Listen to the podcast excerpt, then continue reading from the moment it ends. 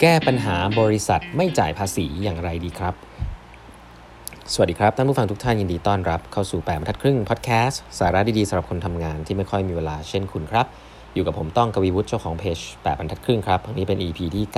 936 แล้วครับ ที่มาพูดคุยกันนะครับวันนี้นะฮะก็จะขอเล่าต่อถึงประเด็นที่เล่าค้างไว้ในหนังสือ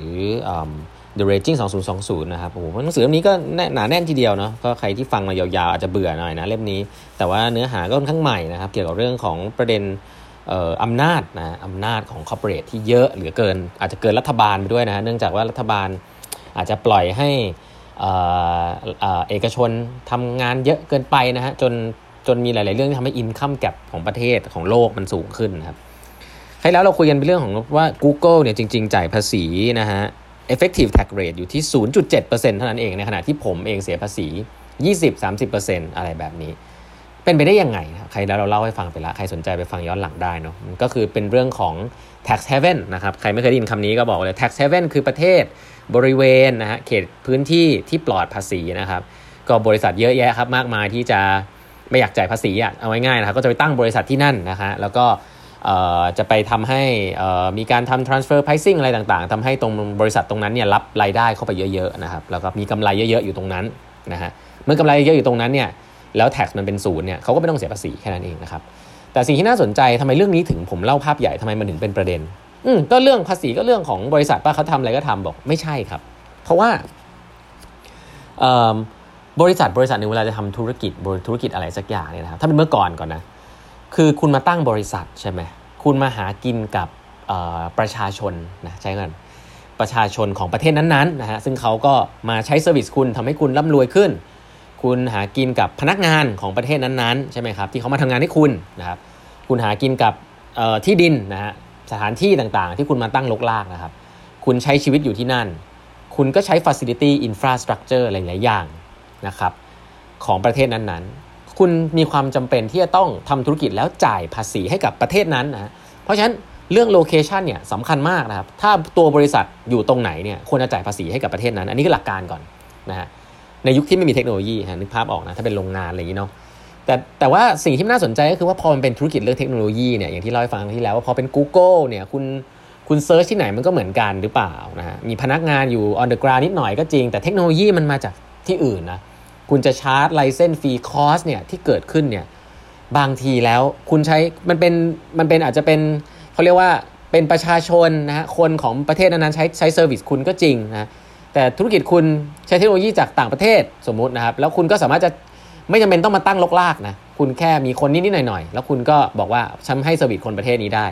เพราะฉะนั้นฉันไม่จ่ายภาษีให้กับประเทศนี้ ก็มีความเป็นไปได้นะคุณจ้างคนนิดหน่อย ก็มีความเป็นไปได้ เพราะฉะนั้น สิ่งเหล่านี้มันเริ่มเบลอแล้วครับว่าเราทำธุรกิจที่ไหนเราต้องจ่ายภาษีให้ใครเนาะทีนี้สิ่งที่น่าสนใจก็คือว่าไอ้ใครเนี่ยมันไม่สำคัญว่าจ่ายหรือเปล่านะฮะถ้าเป็นประเทศถ้าเป็นบริษัท Google ที่ประเทศอเมริกา แล้วก็รายได้ทุกอันเนี่ยมันสมมติไปทำธุรกิจที่เยอรมันใช่ไหมแต่รายได้เข้าประเทศเอ่อเอ่อ Google อเมริกา ก็ยังโอเค เพราะว่าเขาก็ยังต้องจ่ายภาษีให้ประเทศอเมริกาถูกไหมที่สร้างเขาขึ้นมานะสร้างโฟลเดอร์สร้างมีพนักงานอะไรแล้วว่าไป ก็ต้องจ่ายภาษีให้อเมริกา แต่ถ้าเกิดว่าทุกอย่างมัน move ได้หมดนะครับ สุดท้ายแล้วรายได้เนี่ยมันจะไปจบที่ tax haven ก็คือประเทศเล็กๆ ที่บริษัทเหล่านี้ไม่ได้เข้าไปทำอะไรเลยนะครับ ไม่ได้ไปใช้คนของที่นั่นนะไม่ได้ใช้ไม่ได้เป็นตลาดที่หากินจากที่นั่นนะไม่ได้มีแลนไม่ได้ไม่ได้ใช้อะไร แต่กลายเป็นว่าคุณไปตั้งลกลากที่นั่นเพราะว่าจะได้เสียภาษีน้อยๆ อันนี้เป็นประเด็นนะครับเพราะฉะนั้นประเด็นเหล่านี้เนี่ยมันเชื่อมโยงกันหมดครับ เพราะว่าเมื่อไหร่ก็ตามที่ corporate นะครับใหญ่ๆ ระดับโลกไม่จ่ายภาษี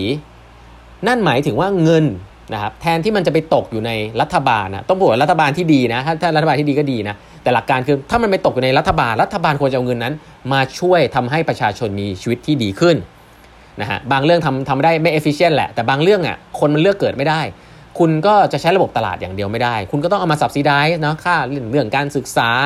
เรื่องโรงพยาบาล healthcare เรื่องอะไรที่มันเป็น basic พื้นฐานรัฐบาลต้องจัดการให้นะฮะโดยที่ไม่ต้องหวังผลกำไร มันต้องมีหน่วยงานนี้นะฮะนี่คือหลักการที่อเล็กรอสบอก แต่ถ้าเกิดรัฐบาลเก็บภาษีรายได้ตรงนั้นไม่ได้เมื่อไหร่สิ่งที่เกิดขึ้นก็คือเงินตรงนั้นไม่หายไปไหนนะฮะเงินตรงนั้นอะมันกลับไปอยู่ที่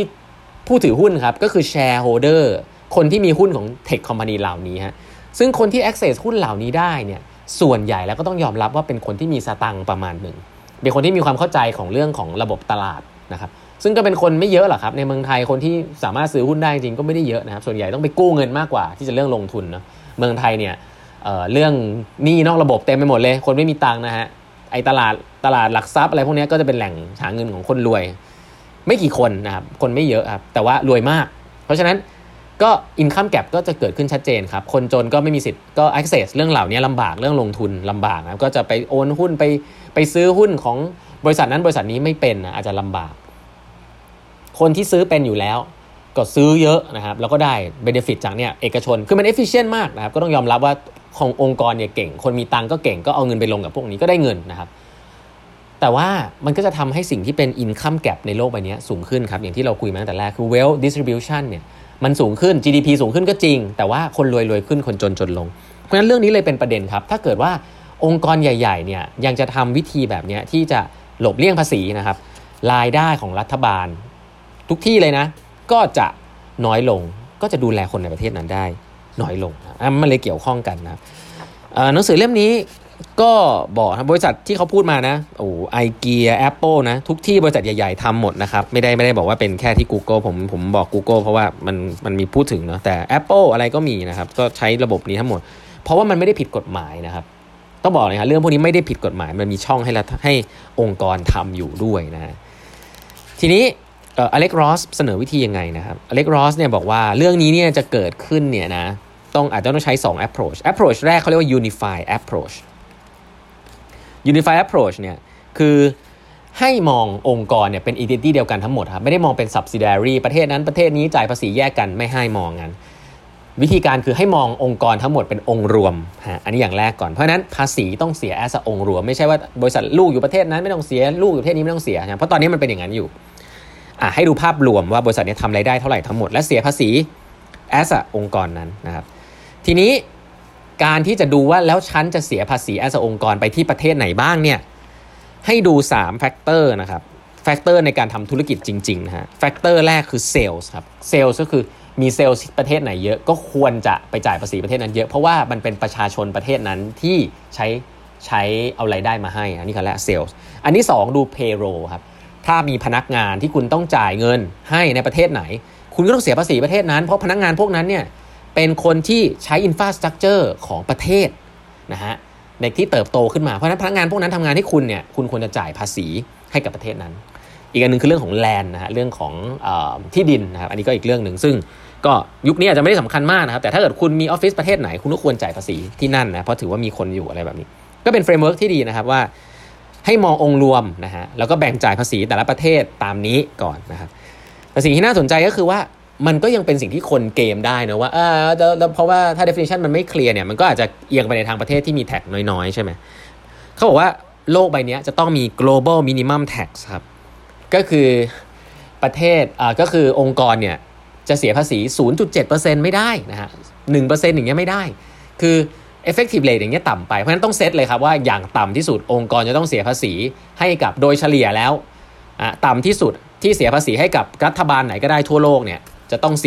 10%เมื่อไหร่ก็ตามที่องค์กรเสียภาษี effective ไม่ถึง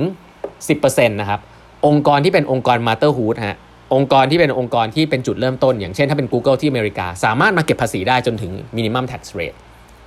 ซึ่งอาจจะเป็น 10%ก็ได้ 15%ก็ได้ก็แล้ว แต่แต่ว่าปัจจุบันมันไม่มีมินิมัมเพราะฉะนั้นแท็กมันต่ำไปฮะหลบไปหลบมาเหลือ 0.7%อย่างเงี้ยไม่ได้นะเพราะฉะนั้นเซตไปเลย 10% 15%ถ้าจ่ายไม่ถึงองค์กรที่เป็นต้นทางสามารถมาเก็บภาษีตรงนี้ได้ ก็เป็นวิธีหนึ่งนะครับแต่อันนี้มันก็เป็นแค่ไอเดียเนาะเขาบอกว่าจริงๆสิ่งที่สำคัญที่สุดก็คือว่า ถ้าประเทศที่ใหญ่ ๆ อย่างอเมริกาหรืออังกฤษนะครับไม่เอาไม่เทคลีดตรงเนี้ยที่จะทำสิ่งเหล่านี้ มันก็จะไม่เกิดครับ เพราะว่าเรื่องพวกนี้มันเป็นเรื่องที่ต้องทำทั้งโลกนะองค์กรอยู่ดีจะไม่มาเป็นเจ้าภาพแน่นอน ประเทศใดประเทศหนึ่งก็เป็นเจ้าภาพไม่ได้ แต่ประเทศที่เสียประโยชน์มากๆ อย่างอเมริกาเนี่ยที่มีสร้างบริษัทมากมายเนี่ยควรจะเป็นเจ้าภาพนะฮะแล้วก็แน่นอนครับอาจจะไปหัวไม่ไปหัวไปไปเวิร์กกับร่วมกับประเทศจีนอะไรเงี้ยก็อาจจะยากนะแต่อาจจะเริ่มจากอังกฤษไหมนะฮะเพราะว่าบอกประเทศใหญ่ๆเหล่านี้ที่เป็นกลุ่ม G77 นะประเทศใหญ่ๆถ้า ถ้าเลือกที่จะทำสิ่งเหล่านี้เนี่ยก็อาจจะทำเขาเรียกว่าเซฟโลกได้เลยนะเพราะทำให้องค์กรพวกนี้ไม่ได้ดุดรอดไปกับการไม่เสียภาษี เงินมันก็จะกลับมาสู่และภาครัฐนะครับและภาครัฐก็จะกระจายเงินเนี้ยไปสู่ประชาชนได้ดีขึ้นนะครับเพราะว่ายากมากครับที่องค์กรองค์กรหนึ่งอะจะต้องกระจายเงินไปกับประชาชนให้ทั่วถึงนะครับองค์กรเนี่ยต้องต้อง please ผู้ถือหุ้นนะมันไม่ได้ไม่ได้ผิดมันเป็นเรื่องที่เขาต้องทำอย่างนั้นอยู่แล้ว และผู้ถือหุ้นก็เลยรวยขึ้นนะครับองค์กรให้มากสุดก็คืออะไรฮะ CSR จะพูดเรื่อง sustainability พูดอะไรให้มันดูดีปัจจุบันได้รางวงรางวัลกัน แต่ก็ มันก็ไม่มีใครบังคับอะครับไม่มี incentive มันก็จะเป็น PR นะครับเพราะฉะนั้นรอไม่ได้ครับโลกใบนี้ จะต้องมีเรื่องระบบเหล่านี้การทำยังไงให้องค์กรเนี่ยเสียภาษีจริงจังนะครับแล้วก็ให้รัฐบาลเนี่ยต้อง effective ขึ้นด้วยนะ ต้องมี efficiency มากขึ้นด้วยนะ แล้วก็เอาเงินนั้นนะไปกระจายให้ประชาชนเพื่อลด income gap นะครับโอ้ประเด็นนี้น่าสนใจนะครับ ก็ฝากเอาไว้ฮะวันนี้เวลาหมดแล้วนะครับ ฝากกด subscribe แบบพัดครึ่ง podcast ด้วยนะครับเราพบกันใหม่พรุ่งนี้ครับ สวัสดีครับ